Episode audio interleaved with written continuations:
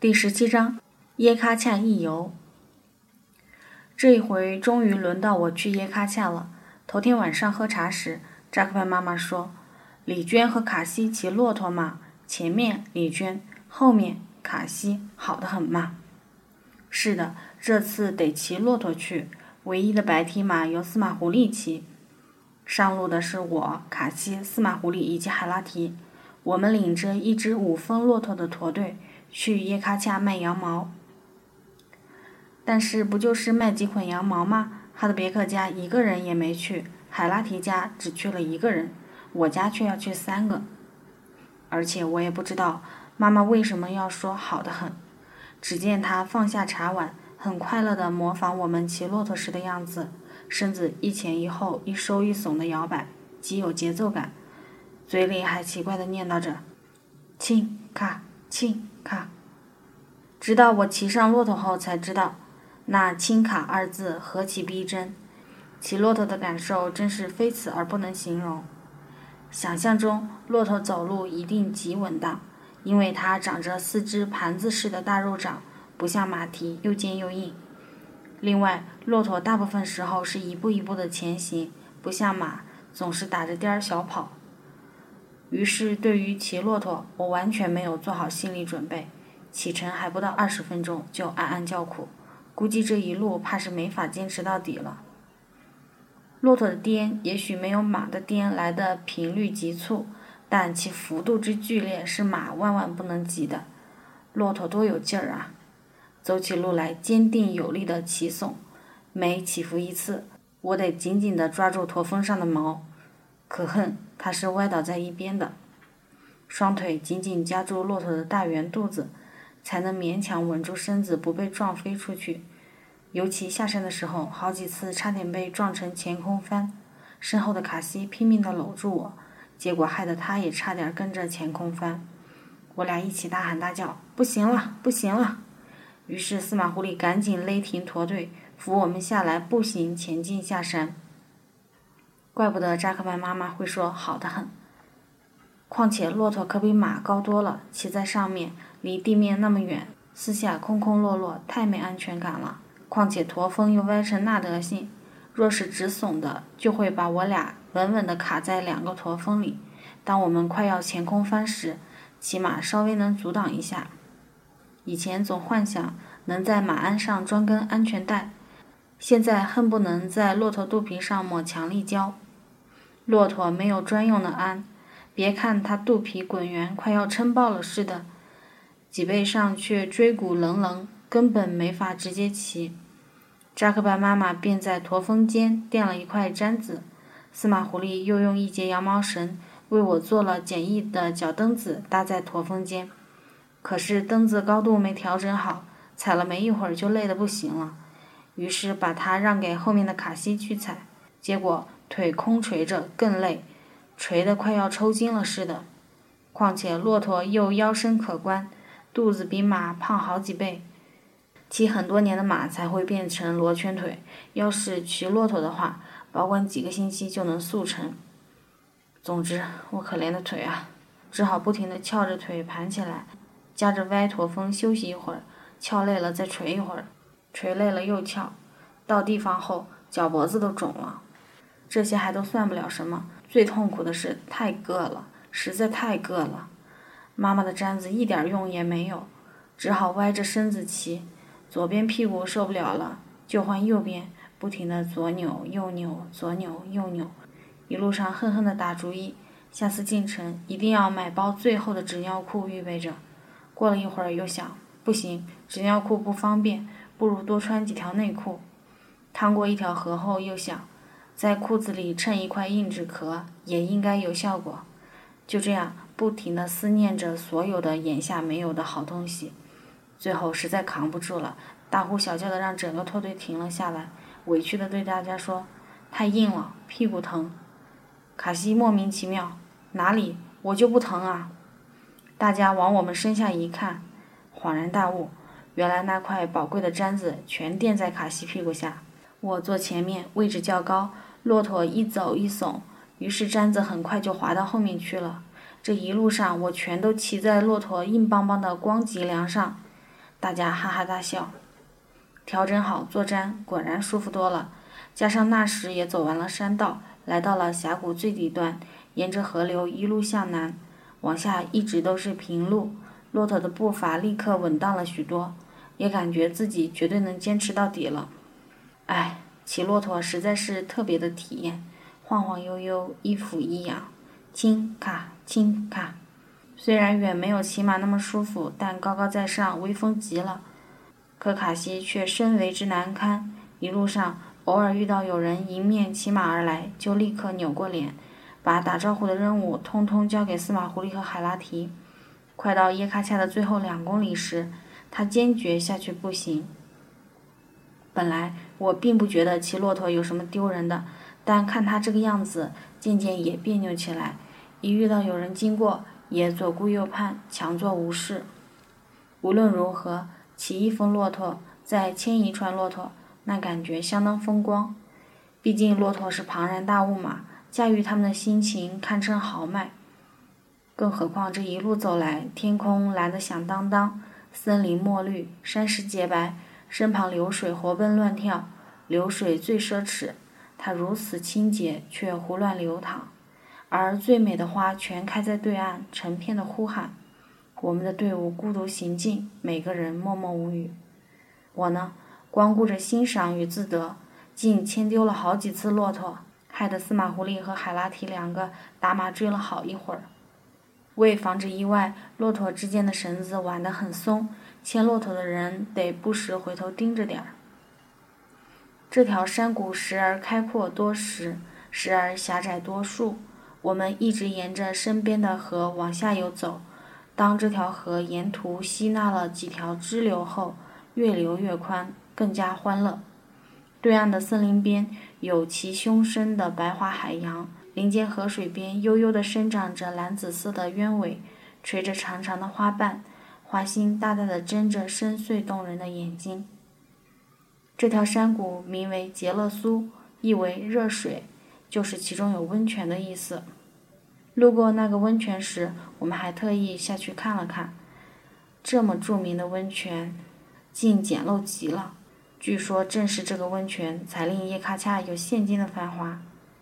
只是以两根木槽从石壁间引来泉水，细细的流着两小串。四周以原木拦成墙，人可以在其中洗浴。我接了一盆水，还真有一点点热乎气。但这么冷的天，谁会有勇气脱光了淋这种温吞吞的水呢？洗洗脸还差不多，于是我就洗了一把脸。经过下游的密林时，看到路边有一个矮小歪斜的木屋，我以为是废弃的牛圈，可司马狐狸说是汉族人的房子，大约是过去的淘金人或挖宝石的人盖的。暂时的寄居地和永久的生活场所到底不一样啊！看我们吴塞的木头房子多整齐！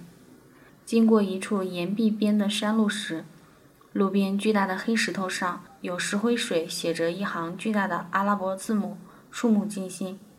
我问卡西是什么意思，他想了半天，以汉语慎重道：“木的柴和布。”我和司马狐狸都一头雾水。我说：“司马狐狸，你来说，用哈语。”于是司马狐狸就说。不要乱砍树当柴烧，这么美的地方应该写两句诗才对。一路上遇到好几家卖羊毛的驼队，现在正是剪毛卖毛的季节。我家羊不多，羊毛也只装了一峰骆驼。爷爷家羊多，装了两峰。哈德别克家也是两峰。我以为这两家人已经够多了，此时一看，居然还有一家人签了七峰。那他家得有多少羊？还遇到好几支搬家的队伍。有意思的是，在去耶卡恰的路上，温泉附近的草地碧绿平坦，一顶毡房都没有。等傍晚回去时，就陡然长出来两个，跟蘑菇一样。其中一家是努尔兰的邻居。我们刚到努尔兰家时，这一家的主妇正在隔壁毡房进进出出收拾什么东西。开始还以为只是日常性的家务活，可喝了两碗茶再出去看，那里的房子转眼就没有了，真是神速。当时已经中午了，我还奇怪呢。我家搬家往往凌晨就得出发，他们怎么这么磨蹭？原来搬去的地方这么近，顶多一个小时的路。这时，司马狐狸告诉我说，再过半个月，我们的房子也要往山下迁了，也会迁得很近，只有一公里，就在半山腰那块美丽的大白石头旁边。好吧，现在开始说到耶卡恰了。耶卡恰真热闹。离岔路口的商业区还有两三公里时，毡房、牛羊就渐渐多了起来。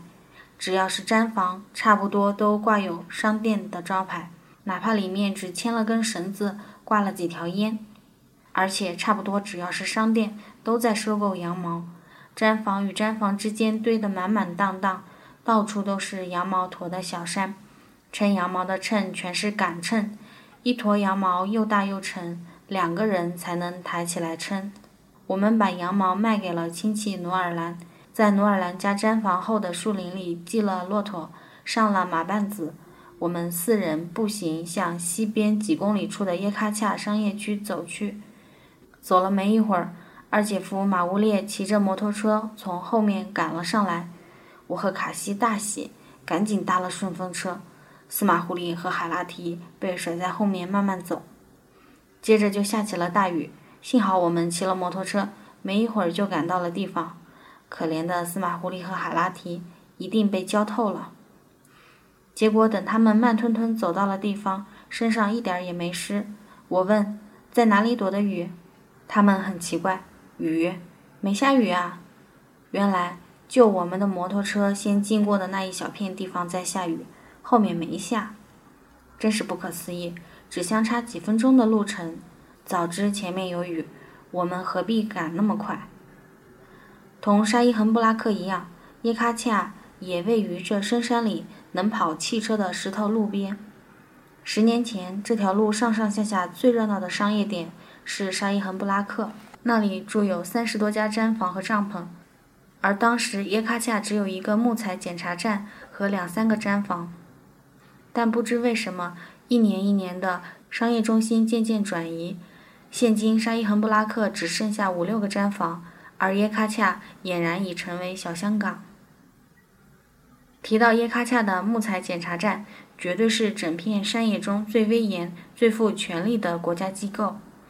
过往车辆行至卡点处都会被拦下来，检查有没有偷运木头。做生意的人则必须得缴纳过路费、柴禾费以及消防费。然而，就算你缴足了所有费用，最后还得再被扣下一只老母鸡。被扣下老母鸡的是我妈。这么多年过去了，她还在为这事儿生气，后悔地说：“做生意就做生意嘛，还养什么鸡？”此外，耶卡恰还有一个厕所，却不知为何建到了高高的半山腰上。上个厕所得累个半死，而且没有男女之分，也没有修门。在我之前，有两个男的正在爬山。我便在山脚下耐心的等，真是男的还上什么厕所？山下明明那么一大片树林。耶卡恰的人真文明。耶卡恰的小馆子和杂货店各对半，毡房和帐篷也对半，沿着宽阔急湍的河水一路搭下去，有好几个地方还只有绿色的台球桌，听说居然还有舞厅。我赶紧催着卡西带我去看舞厅，去了一看。原来只是宽大的塑料篷布围起来的一片草地，四面摆了十几条长板凳，架着音响和电子琴，上方露天，牵着几颗电灯泡，还置有柴油发电机。可惜白天不开张。这里的商店比上游的正规多了，通通都有货架，甚至有两家还有柜台。这里的姑娘也明显洋气多了，有一个烫了卷发，还有一个把眼睛描成两个无底洞。还抹着褐色的口红，另外他还佩戴用黑带子系住的十字架项链，在当地来说，这扮相未免太过前卫了。对此，卡西私下找我议论了许久，又惊奇又不敢苟同。走着走着，突然遇到了熟人，阿克哈拉村的邻居玛娜。原来他和弟弟在这里开着杂货店和小饭馆，因生意太好，还雇了个打杂的小姑娘。这三个年轻人加起来顶多五十岁，两个店经营的像模像样。而看马娜的气魄，也像极了赚大钱的人，居然骑一百二十五排量的大摩托车，哪怕只有三步远的地方，也非要骑上车冲过去，雷厉风行，豪迈极了。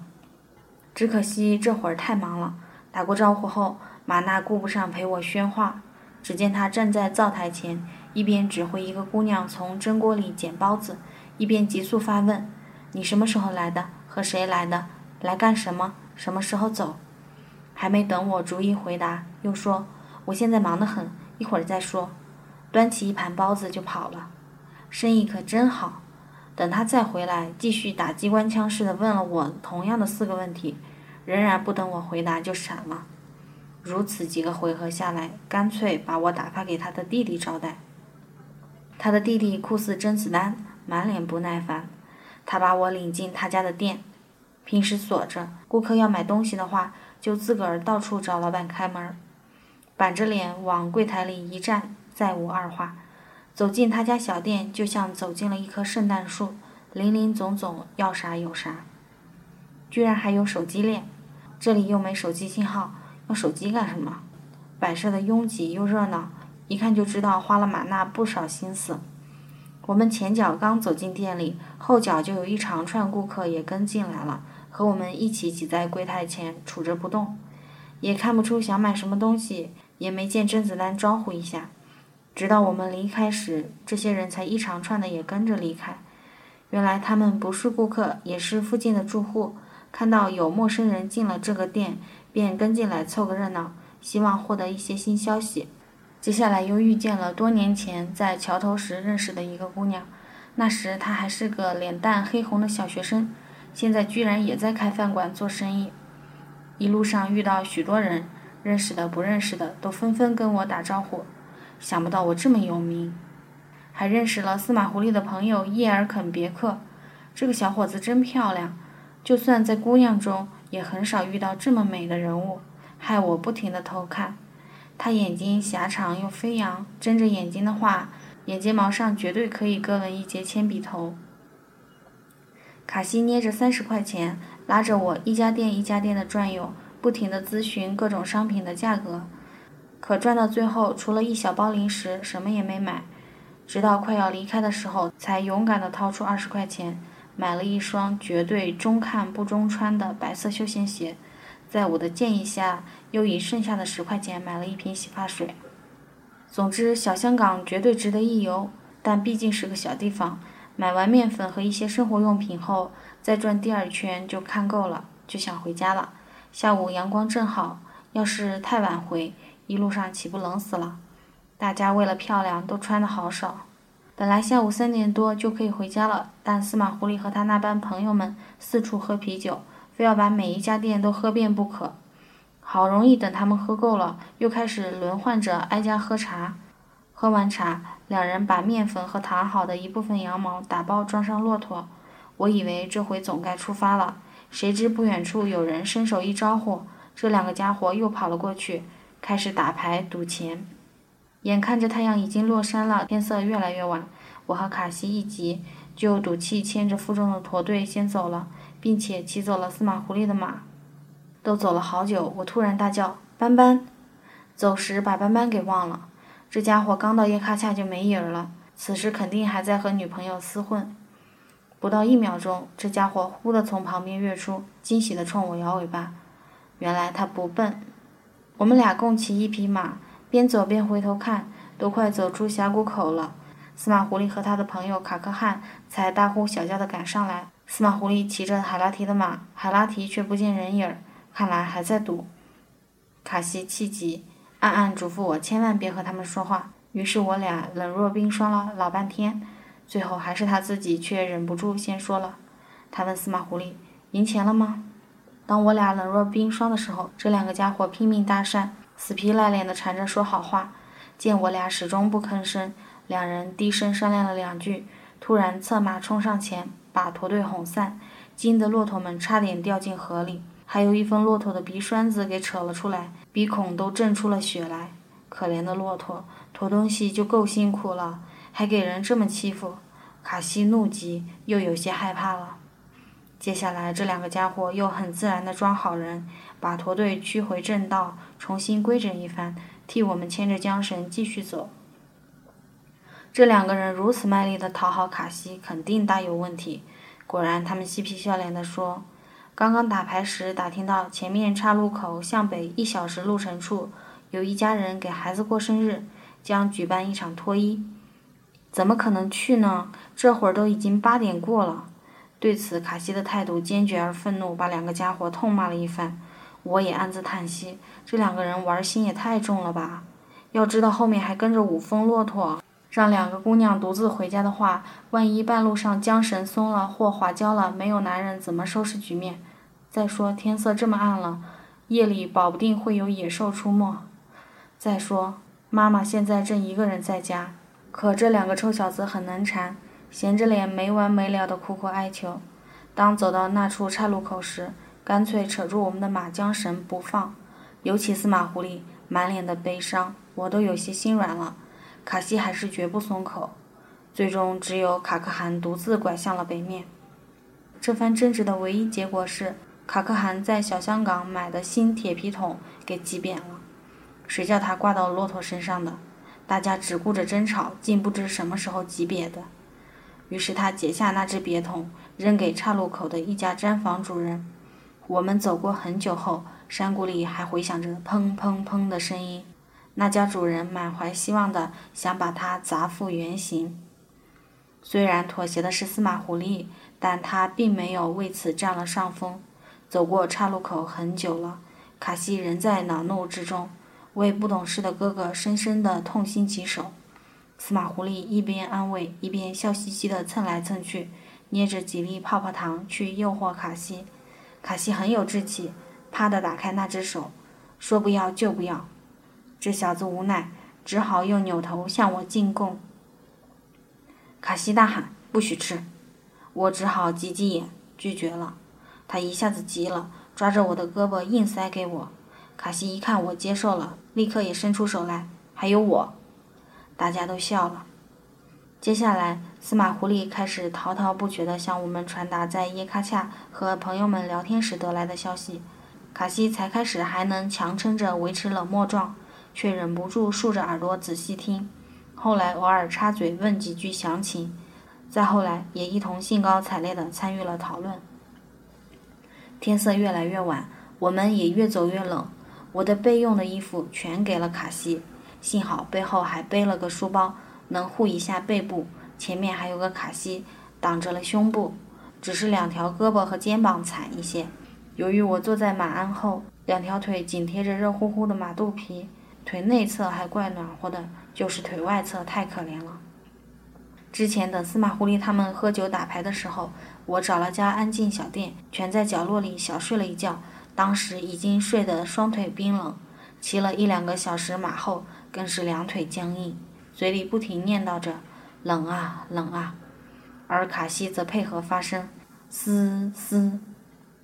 天已经黑透了，月亮停在山边，只有月亮不怕冷。只有喝过酒的司马狐狸什么也没抱怨，他还故意就着夜色给我们讲大棕熊的故事，说大棕熊把羊拖走后埋在土里，等它腐败了再吃。还说曾经有十个回族路过此地。在一个废弃牛圈里躲雨，等雨停了，就只剩九个了，被熊拖走了一个。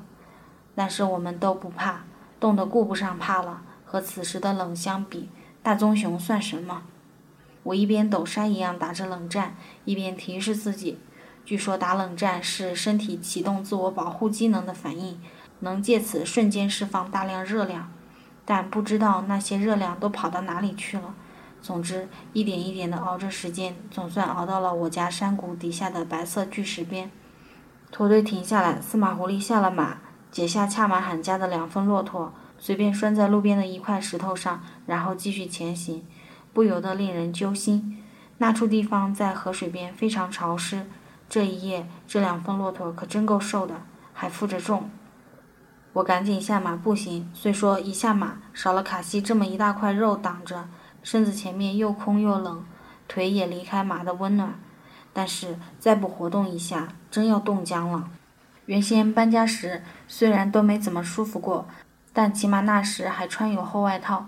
真是想不通，这么暖和的白天之后，怎么可能会有这么寒冷的黑夜？已经七月了呀，天虽然黑透了，月亮也沉落群山，林子里还是隐约可辨浅色的山路。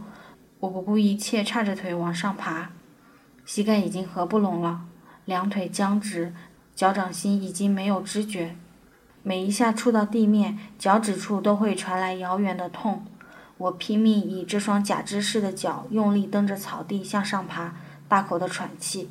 不到一百米，咽喉就火辣辣痛起来，也顾不了那么多了，低着头寻着路向上，不停向上。又怕和司马狐狸他们走散了，中间停下来听了听，身后不远处有骆驼沉重急促的呼吸，却没有脚步声。还听到卡西偶尔拼命踹马肚子，呵斥他前进。这么黑的路，马都不愿意前进了。我继续向上爬，却越爬越觉得不对劲。以前走林子里的这条路，好像没有这么远啊。难道迷路了？又停下来静听，驼队的动静仍响在身后，只是稍远了一些。这时，透过林子，隐约看到右手边不远处有一片倾斜的空地。想了想，便离开路，走向空地，觉得那块空地似乎应该是羊群回家的必经之路。走了一会儿，终于在西天微弱的星光下，找到一条陷在草地里的尺把宽的小道，踩进这条槽子一样的路里，继续往上走。眼前又横了一条路，却不知该往左还是往右。又停下来倾听，却听不到驼队的动静了。我大惊。这黑咕隆咚的，迷路了可惨了！别说衣着单薄，扛不了多久此刻的寒冷，在家门口迷路，这样的笑话也扛不了啊！但也未必真的迷路，现在就大呼小叫的喊，未免丢人。便凭感觉选择了右边的路，走了好长一截，却走到另一座山脚下的石壁边。这到底是什么地方？这一片的山头我全都走遍过。印象里从来没见过这样的石壁，顿时慌乱起来，正想大喊大叫，突然听到左边有羊叫的声音，毫不犹豫地转身就走。果然，夜色中一眼看到我们空地上的盐槽子了，黑暗中居然绕了这么大个圈子，赶紧往上跑，没跑几步就看到了夜色中的白色毡房，这才大喊起妈妈来。很快，扎克拜妈妈披衣迎了出来，大声嘟噜着。你们没在沙勒马罕家过夜吗？又问司马狐狸在吗？海拉提还好吗？我正想说海拉提不在，卡西不知从哪里突然冒出来，站在我身后小心喝止：“别说！”回头一看，驼队像变戏法一样出现了，大家什么也没多说，赶紧卸骆驼。看来没人知道我刚才迷路的丢人事，很好。回到家，卡西的第一件事是告状。司马狐狸的第一件事是挨骂，我的第一件事则是扒了鞋子赶紧揉脚，边揉边打着哭腔道：“脚没有了。”妈妈大笑，一边为我生炉子。我抱着炉子烤了半天，但烤热的似乎只有表面的一层薄薄皮肤，炉火稍弱，冷又从内部结结实实顶上来，手脚依旧冰凉。这时茶水准备好了，我猛猛地喝了三大碗。身体才总算裹住了一团热气。可怜的司马狐狸，今天既没玩着，又挨了骂。我们都开始休息时，他还得摸黑驾马下山，去另一条山谷给恰马罕家送骆驼。因为太晚了，今天只好睡他家，真辛苦。之前还以为那两份骆驼就那么着了呢，原来只是临时寄在那里啊。不过当时都快到家了，司马狐狸完全可以直接过去送骆驼嘛。不用再绕个大圈子把我俩和驼队送回家的，看来还是心虚。不过幸好司马狐狸今天不在家过夜，我一人便能盖两床被子，越睡越暖和，舒服的不得了。寒冷这才完全从身体中退却了。平时却只有一床被子盖，只能在被子上搭件司马狐狸的厚外套。第二天一起来就看到海拉提在门口若无其事的赶羊。难怪昨晚卡西不许我声张，原来这家伙还能补救，钱一定输光了。奇怪的是，我们骑走了司马狐狸的马，司马狐狸骑走了海拉提的马，那么海拉提又是怎么回来的？再回想一番昨夜的冷，真不敢相信这样的冷也会过去。想来想去，幸亏背了个书包。还有那句脚没有了，卡西和妈妈为之笑了两天。